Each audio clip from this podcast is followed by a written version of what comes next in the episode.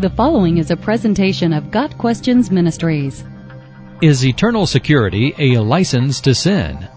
The most frequent objection to the doctrine of eternal security is that it supposedly allows people to live any way that they want and still be saved.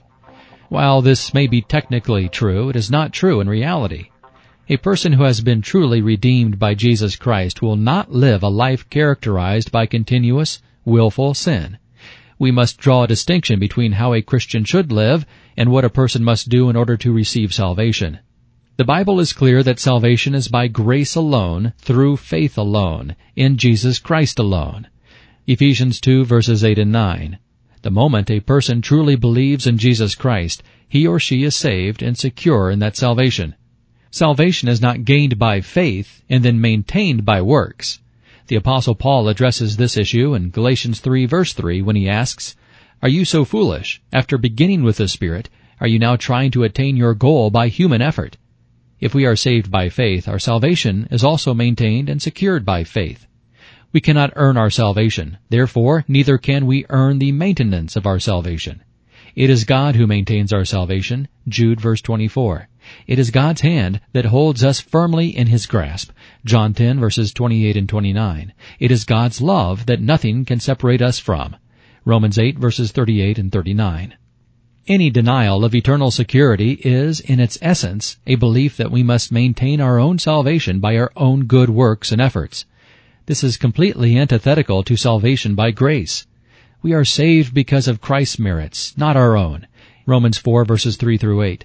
To claim that we must obey God's word or live a godly life to maintain our salvation is saying that Jesus' death was not sufficient to pay the penalty for our sins. Jesus' death was absolutely sufficient to pay for all of our sins, past, present, and future, pre-salvation and post-salvation. Romans 5 verse 8. Does this mean that a Christian can live any way he wants to and still be saved? This is essentially a hypothetical question because the Bible makes it clear that a true Christian will not live any way he wants to. Christians are new creations. 2 Corinthians 5 verse 17. Christians demonstrate the fruit of the Spirit.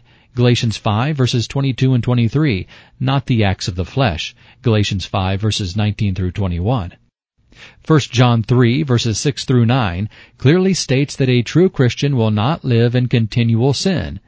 In response to the accusation that grace promotes sin, the apostle Paul declared, What shall we say then? Shall we go on sinning so that grace may increase? By no means. We died to sin. How can we live in it any longer? Romans 6 verses 1 and 2. Eternal security is not a license to sin. Rather, it is the security of knowing that God's love is guaranteed for those who trust in Christ. Knowing and understanding God's tremendous gift of salvation accomplishes the opposite of giving a license to sin. How could anyone, knowing the price Jesus Christ paid for us, go on to live a life of sin? Romans 6 verses 15 through 23. How could anyone who understands God's unconditional and guaranteed love for those who believe take that love and throw it back in God's face? Such a person is demonstrating not that eternal security has given him a license to sin, but rather that he or she has not truly experienced salvation through Jesus Christ. No one who lives in him keeps on sinning. No one who continues to sin has either seen him or known him.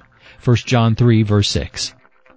Got Questions Ministry seeks to glorify the Lord Jesus Christ by providing biblical answers to today's questions. Online at GotQuestions.org.